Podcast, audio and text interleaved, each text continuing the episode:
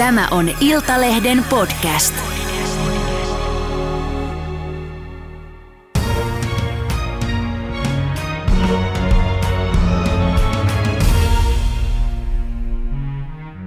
Tervetuloa Laura Annala. Sä olet 34-vuotias, 4,5-vuotiaan pojan äiti, vaimo. Sulla oli useampi kampaamalla yritys, kunnes tuli aivosyöpä. 2017 marraskuussa lääkäri kertoi sulle, että sulla on aivokasvain. Mitä siinä tilanteessa tapahtui? Minkälainen se oli? No se itse tilanne oli, äh, mutta oli edellisen viikon perjantaina tai torstaina kuvattu, otettu päämagneettikuvat ja mä sitten niin kun, ää, siinä oli ollut paljon oireita, mutta mä menin vatsakivun takia sinne niin päivystyksellisesti yksityiselle lääkärille ja, ja ennen kuin mä olin kerinyt istua, niin hän sanoi, että onko se jo kuullut tulokset ja en mä sitten ollenkaan ymmärtänyt, mulla piti olla tiistaina sitten niin kuin seuraavana päivänä soittoaika niistä magneettikuvista, niin en mä jotenkin niin kuin yhdistänyt, että hän voisi tietää niistä mitään ja vähän naurahdin, että mähän just vasta tuli, tai niin kuin, että enhän niin. mä ole vielä edes kertonut, mikä mua vaivaa. Niin. Ja, ja sitten hän suoraan sanoi vaan, että joo, että, niistä sun, että niissä sun kuvissa näkyy kasvannainen ja vasta mä niin kuin ymmärsin, että hän puhuu niistä mun pääkuvista ja, ja tota, mä olin ajanut Lapuolta Seinäjoelle 25 kilsaa, mun mies oli kertausharjoituksissa ja vanhemmat Lapissa ja poika oli silloin hoidossa ja tota, mä sitten aloin, niin kuin jotenkin se kasvannainen sana oli tosi epäselvä mulle, että, että voiko se olla jotain muuta kuin mm. kasvain. Ja mä yritin sitä kysyä, että mitä se niin kuin tarkoittaa. Ja hän sitten vaan sanoi, että no täällä on, täällä on jotakin ja tulee sitten, että hän laittaa lähetteen Seinäjoen keskussairaalaan ja sieltä otetaan yhteyttä. Ja, ja sitten mä olin, että no mitä mä niin kuin sanon mun vanhemmille. Ja niin. sitten tämä lääkäri alleviivasi sen diagnoosin latinalaisen nimen siitä tota, paperista, että te voitte katsoa tämän Googlesta. Ja, ja sitten hän nojasi taaksepäin, että kyllä kaikki järjestyy, ja, tai että yleensä kaikki järjestyy kyllä. Ja sitten hän laittoi mut pihalle sieltä huoneesta, että se oli sitten aika kova järkytys ja, ja mun mielestä hirveän väärin hoidettu myöskin se koko tilanne. Mm. Mitä olisit toivonut tuossa tilanteessa, että mitä lääkäri olisi pitänyt ennemminkin tehdä, kuin antaa latinankielinen diagnoosi? Niin, no mun, mun mielestä niin kuin, että kato Googlesta, niin on, on jo sinänsä ihan, ihan vastuutonta. Mm. Ja sitten se, että mut ohjattiin yksin sinne käytävään, missä sitten se, niin kuin seuraavat potilaat tai asiakkaat on jonossa, niin semmoisena niin kuin itkusena ja mm. tietämättömänä, että mitä nyt tapahtuu. Ja, ja tota, mun miehen peli ja, ja hänen vaimonsa on sitten lääkäreitä molemmat, niin me ajettiin suoraan sinne ja he teki sitten sen työn, että he selitti, että tämä on kasvain ja, ja tota, näitä leikataan joka päivä ja me katsottiin, että missä se sijaitsee ja mitä se tarkoittaa ja että se on hyvänlaatuinen niin kuin ennuste mm. ja näin, että, että nyt sulle sitten soitetaan sieltä Seinäjoelta ja sieltä ottaa neurologi yhteyttä ja, ja sitten tulee leikkaus, ja, ja, mutta et ne menee niin kuin, että niitä tehdään mm. päivittäin ja että he sitten niin kuin teki sen työn ja otti sen ajan, että mulle tuli edes vähän semmoinen olo, että okei, että, tää, että mä en kuole nyt tai huomenna. Niin. No millaisia oireita sulla oli ollut? No mulla oli aika monenlaisia oireita, että tuli märkä rupea ja semmoinen ihosieni ja hiivaa suuhun ja, ja tota, sitten mulla alkoi kuulo-oireet, semmoisia ihan lyhkäisiä, pieniä. Tuli semmoisia näköoireita, että niin kuin olisi valot laitettu pois ja sitten takaisin päälle. Ja, ja sitten alkoi harjat tippumaan käsistä töissä ja sekin oli semmoinen, että no onpa outoa. Ja, ja tota, sitten lopulta se, miksi mä hakeuduin, niin kun, tai kyllä mä kävin siinä niin mm. tutkimuksessa koko ajan, mutta sit, mistä mä osasin neurologille hakeutua oli se, että mä en enää tuntenut että jos mä otin lasista kiinni, niin se käsi kyllä toimi, mutta mä en tuntenut sitä lasia enää. Mutta mitä semmoista, niin kuin mikä yleensä liitetään, että on hirveitä päänsärkyjä tai saa epilepsiakohtauksen, niin semmoisia selkeitä oireita ei ollut. No sut leikattiin tammikuussa 2018, niin ö, minkälainen leikkaus se sitten oli? No periaatteessa niin kuin aivo, aivoleikkauksissa on aina hirveän kova riski, että, mm. että siellä ei hirveästi ole niin virheille varaa, mutta sillä mulla oli hyvä tilanne, että se oli ihan tässä päällä. Se ei ollut missään tuolla aivorunkoa lähellä tai, tai näin, että se oli sillä helposti leikattavissa ja sitten koska mä olin niin asialla, niin se löytyi vielä niin kuin suhteellisen pienenä, että yleensä aivokasvaimet on semmoisia mm. halkasijaltaan viisenttisiä, kun ne löydetään ja sitten ne aiheuttaa jo pahoja epileptisiä niin kuin oireita ja tämmöisiä. Mutta mulla se oli vaan semmoinen reilu kahden sentin kokoinen. Se leikkaus kesti neljä tuntia ja meni sitten. Enpä mm. mä siitä mitään niin. tiedä, mutta niin. kuulin, että meni hyvin. Joo. No äh, sitten todettiin, että se onkin pahanlaatuinen, eli sulla on aivosyöpä. Niin mitä se tarkoittaa, että, että sulla on diagnosoitu aivosyöpä? No se tarkoittaa sitä, että se lähti vielä sen leikkauksen jälkeen, lähetettiin niin koepala, mm. tehtiin pika, joku pikattu testi, mitä nyt tehdäänkään, niin se oli vielä hyvänlaatuinen. Ja sitten kun ne lähetetään patologille ne viipaleet siitä, niin sitten tuli kahden viikon päästä postissa kirje perjantaina, että mä näin heti, että se on tullut Tampereelta ää, sairaalasta, niin sitten mä avasin sen jo postilaatikolla ja siinä luki, että graaduksen kolme aivokasvain ja suositellaan täyttä sädehoitoa ja puolen vuoden sytoja. Mm. Sitten mä tipuin polvilleni, että ei se ollutkaan tässä. Mm. Saitko se minkäänlaista ennustetta sitten siitä, mitä se tarkoittaa? No tuolla tolla ennusteella niin mulla on semmoinen, olen lukenut, että 25 prosentin mahdollisuus olla viiden vuoden päästä hengissä. No minkälaista pelkoa ja, ja, ja tuskaa toi tieto sulle aiheuttaa? Kyllä se aiheuttaa edelleenkin joka päivä pelkoa. Koko se vuosi oli, oli tota semmoista pelosta selviytymistä ja pelon kanssa elämistä ja mä koin jo niin kuin siinä aika alkuaikoina. Mä ensinnäkin päätin, että okei, että on tullut pysäyttämään mun elämän ja että mä, nyt mä haluan, että tästä tulee jotain hyvää niin kauan kuin mulla nyt sitten mm. onkaan aikaa, niin mä päätin sen, että mä en käytä sitä siihen, että miksi näin piti käydä ja miksi mulle ja mitä mä oon tehnyt väärin, että näin käy, vaan mä, het, mä aika pian päätin, että, että tota, tälle täytyy olla joku merkitys.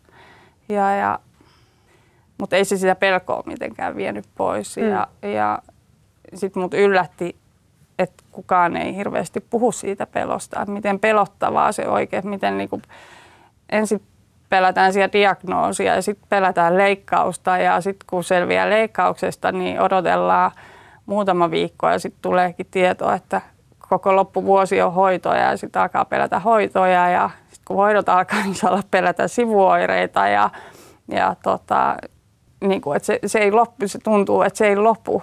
Ja, ja silloin kun mä kävin itse sitä läpi, niin mä päätin, että mä tuun puhumaan tästä niin paljon kuin mahdollista, että se pelko kuuluu asiaan, koska mä koin, että missään naistelle, niin kuin tietenkin mm. siellä lukee naistenlehtiä niin. ja, ja selviytymistarinoita ja sitten aina joku vaan sairastuu ja sitten se joko selviää tai ei. Mutta siitä ei hirveästi puhuta, että mitä siinä hoitovuotena tapahtuu mm. ja miten rankkaa se on. Ja, ja sitten kun pelosta yrittää puhua lääkärille, niin se sanoo, että keskitytään nyt näihin hoitoihin ja siihen, että se tuu kuntoon. Ja sitten kun yritti puhua pelosta läheisille, niin he sanoivat, että älä ajattele pahinta ja ei tässä kuinkaan käy. Ja, ja tota, sitten kun puhuu ystäville, niin heillä on myös sama, että no ei, ei et sä tuu kuolemaan. Ja, mm. ja niinku, et siitä, siitä ei niinku jotenkin, kukaan ei kuullut sitä, että mua pelottaa. Mä en jotenkin tullut kuulluksi. Mulla oli se kokemus hyvin vahvasti.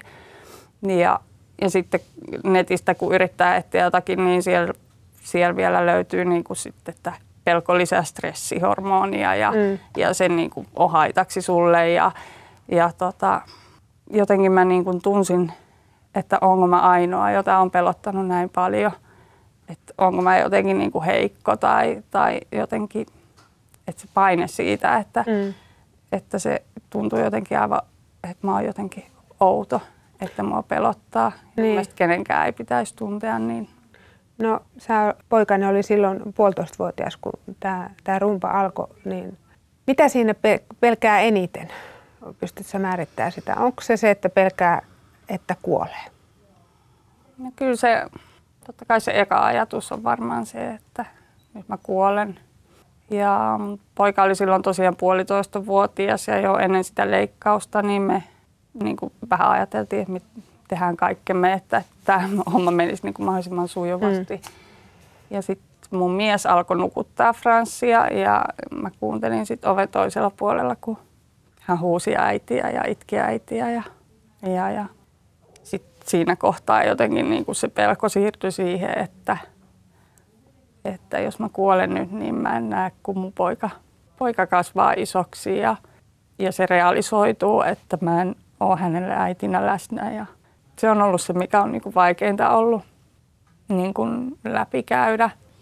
Ja, ja totta kai mä ensin mietin, että pitääkö mun tehdä jotakin elämänohjeita, että jos mä kuolen, että miten mun mies kasvattaa mun pojan. Ja, ja sitten mä aika pian ymmärsin, että en mä voi niinku jättää hänelle semmoista taakkaa. Ja sitten mä myöskin tuli jotenkin sinuksi sen kanssa, että he kuitenkin saa jatkaa elämäänsä, jos mä kuolen, että keskityn nyt vaan tähän omaan, omaan niinku tilanteeseen, mm. äläkä mieti sitä, mitä jos elämää. Että. Mm. Mä voin näyttää tästä. Tämä on koskettava kuva. Tässä te olette sairaalavuoteella ilmeisesti. No joo, itse asiassa se on, ei se ole sairaala, se on meillä kotona, on mutta kotona. hoidot on, hoidot on päällä. hyvin pitkästi päällä. Ja... Miten näin pienelle lapselle ylipäätänsä voisitte kertoa tätä äidin tilanteesta? Miten te olette sitä asiaa No kyllä me, sitä, kyllä me sitä sanotettiin.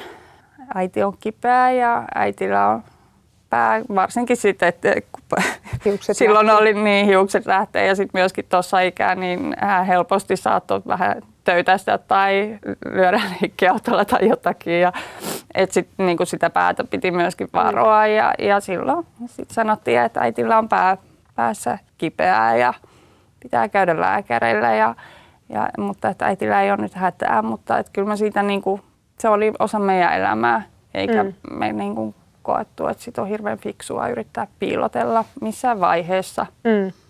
No miten sä voit nyt? No nyt mä voin ihan hyvin. Mulle jäi krooninen migreeni, joka, jonka kanssa taisteltiin sit se hoitojen jälkeen. Mutta nyt se keväällä jäi sitten vähän tauolle, antoi hetken aikaa, mutta nyt se on taas alkanut sitten. Että keväällä mulla oli semmoista 20 kipupäivää kuukaudessa ja, ja nyt se on niin kuin kymmenen luokkaa. Että, mutta tota, mä aika pian päätin sitten, että viiden vuoden päästä si- si- siitä, kun mä sairastuin, niin mun poika menee ensimmäiselle luokalle, että mä tuun näkemään sen päivän ja että siihen asti mun tärkein tehtävä on olla hyvä äiti mun lapselle ja jaksava äiti mun lapselle, että mä joudun luopumaan mun yrityksestä ja ammatista ja kaikesta, mihin mä oon panostanut koko aikuisikäni ja, ja tota, nyt mä sitten panostan siihen. Mm. Eikö sulle mitään muuta pysyvää leikkauksesta tai noista hoidoista? Joo, aivovamma ihan selkeä. Että tota, Miten se ilmenee? Mitä se tarkoittaa? Mun muisti pätkii, mä en osaa kirjoittaa.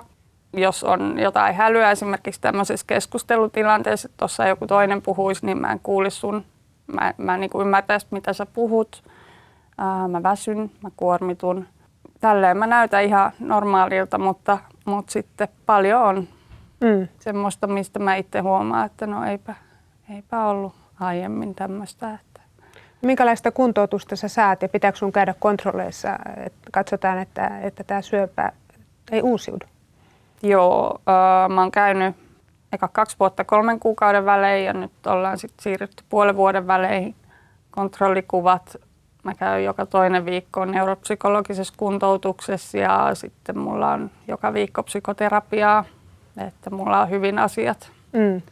tämän jälkihoidon kanssa. Yksi asia kanssa sanoit, että pelosta ei paljon puhuta, niin ei puhuta myöskään siitä, että minkälaisia vaikutuksia on parisuhteeseen, koska se on varmasti ollut myös valtava shokki sun läheisille ja sun miehelle. Miten se vaikutti teillä, sun no, sairastuminen?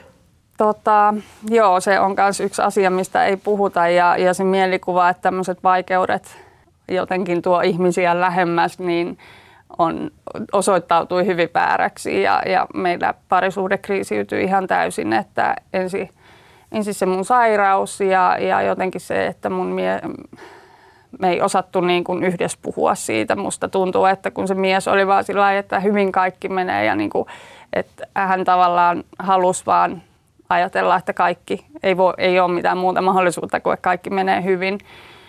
Niin musta jotenkin tuntui myöskin, että eikö se niin kuin ymmärrä, että miten, millainen hätä mulla on joka päivä. Ja, ja, tota, ja hänelläkin oli hätä. Hänellä oli myös hätä, mutta me, me ei löydetty niin kuin yhteistä jotenkin tapaa. Mm purkaa sitä. Ja sitten kun hoidot oli ohi ja me tiputtiin vähän semmoisen niin tyhjyyden päälle, niin sit meidän parisuhte kriisiytyi ihan täysin, että mietittiin jo niin kuin erilleen muuttoa ja näin, mutta onneksi hän sitten ei suostunut, suostunut muuttaa mihinkään. Että, että tota, sitten pari terapiaa ja hänelle terapiaa ja mulle terapiaa ja, ja tota, paljon se vaati työtä, mutta onneksi pidettiin kiinni ja nyt mentiin sitten syyskuussa naimisiin. Hmm. Onneksi olkoon.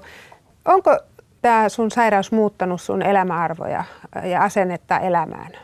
Mikä sulla on nyt tärkeintä? No tärkeintä on olla äiti. Niin kuin sanoit, Hyvä äiti ja edes välttävä puoliso. Ja tota, totta kai sitä niin kuin ymmärtää, että me oikeasti eletään vain kerran. Mä oon ollut hirveän urakeskeinen ihminen ja jotenkin on ollut paljon työstettävää siinä, että miten yhteiskuntakelpoinen mä nyt oon, jos ei musta ole ikinä työkykyiseksi. Ja sitten on myöskin ollut aikaa niin kuin nähdä, että millainen ihminen mä oon ja, ja miten vahva mä oonkaan ja, ja tota, millainen taito on sitten taas niin kuin nähdä asioista ne hyvät puolet ja, ja keskittyä niihin. Että kyllä, kyllä mä näen tässä paljon hyvää mm. ja paljon on, on hyvin kiitollinen, että on nähnyt myöskin tämmöisiä asioita – en ole kiitollinen siitä sairaudesta, mutta kiitollinen siitä, että millaisen näkökulman se on tuonut elämään. Mä kiitän sinua Laura isosti rohkeudesta tulla puhumaan tästä aiheesta ja toivotan sulle ja koko teidän perheelle kaikkea hyvää. Kiitos. Kiitos.